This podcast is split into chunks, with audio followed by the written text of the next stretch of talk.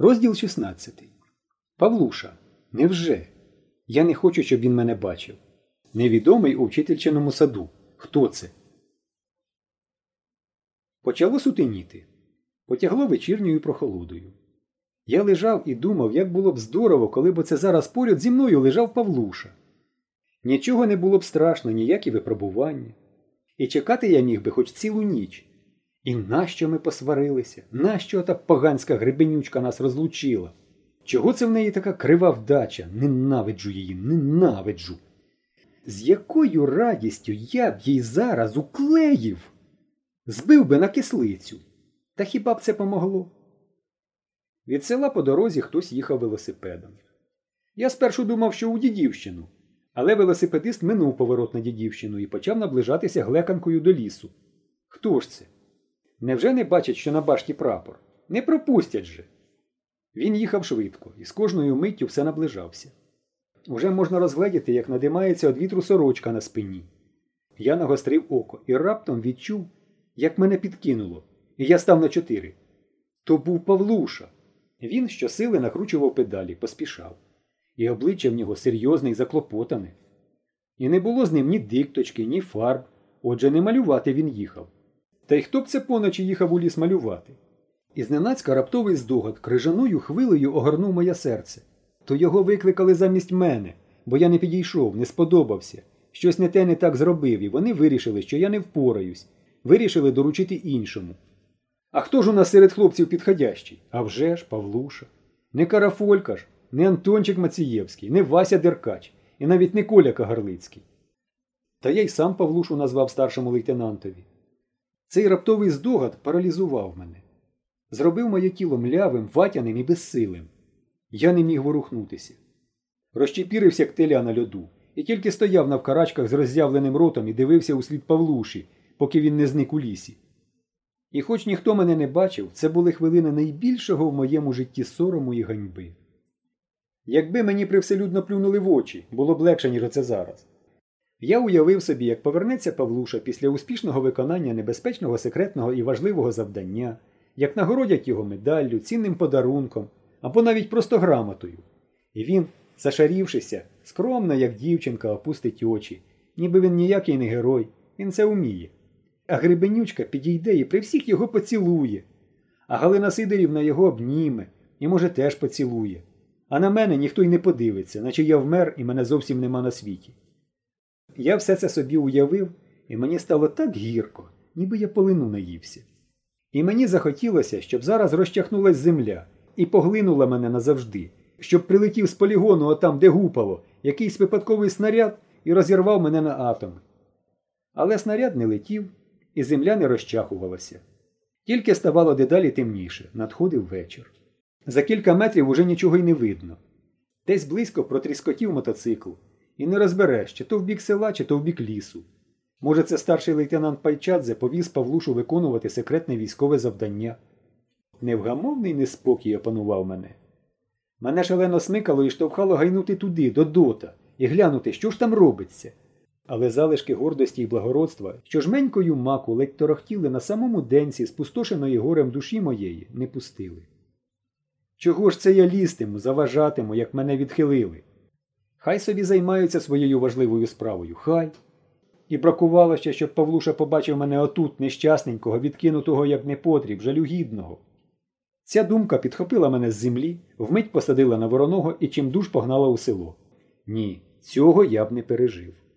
Якби таке сталося, то хоч у прірву сторч головою. Я навіть не поїхав вулицями, а звернув на стежку, що гадючилася поза городами та садками, щоб і не бачив ніхто, що я з лісу їду. Не було мене там, не було. І листа не було, нічого не було. Доведіть тепер, доведіть. Я тільки сміятимуся. Нічого я не знаю, ніяких ГПГ, яка таємниця, які троє невідомих, три ха-ха, шалено регочу. Я проїздив стежкою поза садком нашої вчительки Галини Сидорівни і раптом помітив, що якийсь чолов'яга, пригнувшись, прокрадається у сутінках між деревами. Вгледівши мене, він враз присів, потім спритно шуганув у кущі й причаївся, ховаючись. Тю, хто ж то такий? Галина Сидорівна живе удвох з мамою. Чоловіків у них в хаті нема. Хтось лихий, злодій або що. Добра людина не стала б ховатися. Я натиснув на педалі. Через дві хати стежка виводила на вулицю. І за якусь хвилину я вже скочив з вороного біля воріт Галини Сидорівни. Галина Сидорівно, Галина Сидорівно. голосно загукав я, прочинивши хвіртку. Що? Хто? Хто це? Почувся збентежений голос учительки. А, це ти? мовила вона, вигулькнувши з-за хати. Що таке? Що сталося? До вас зараз дядько Павло і дядько Микола прийдуть. загукав я, щоб чутно було там, у саду, і прошепотів. Це я спеціально. У вас у саду злодій ховається. Та ти що? Ц, точно, сам тільки що бачив. Я сусідів гукну, а ви. Та ні, то тобі, мабуть, здалося. Клянусь, я стежкою по засадам їхав, а він крадеться, а тоді як шугане в кущі. Що ти кажеш? У нас же й красти нічого. І високий такий, метрів два. Ти диви, ану ходім глянемо. То може все-таки гукнути когось, бо здоровий, як віл, самі не впораємося. Та ну, як-небудь, сокиру візьмемо серпа, стривай я зараз. Вона заскочила в сіни і за мить винесла звідти серп, сокиру і електричний ліхтарик.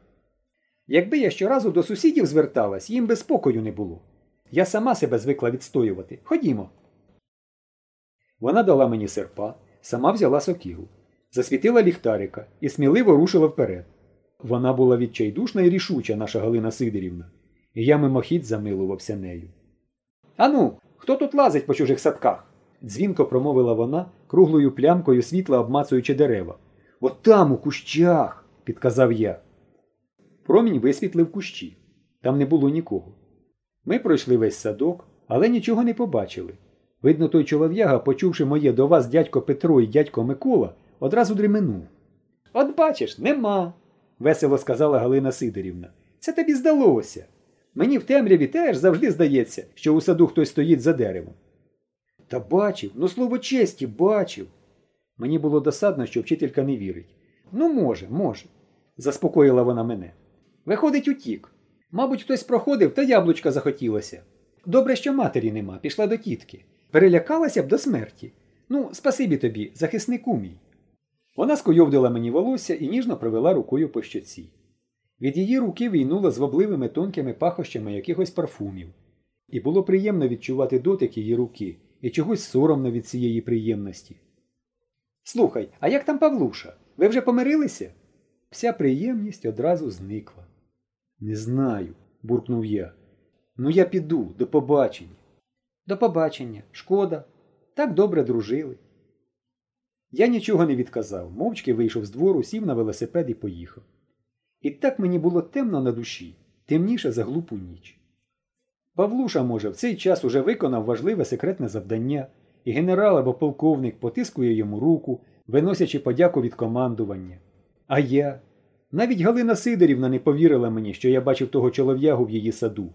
Вирішила, що мені привиділося, і дякувала просто так для годиться, із ввічливості. Я ж бачив і по голосу чув. Голос у неї був якийсь не такий, якийсь роблений, наче вона жартувала з мене. Ну і хай, хай її обкрадають раз так. І така мене байдужість охопила до всього на світі, що репне зараз земля, як стиглий кавун, і розлетися на шмаття, я б і оком не моргнув.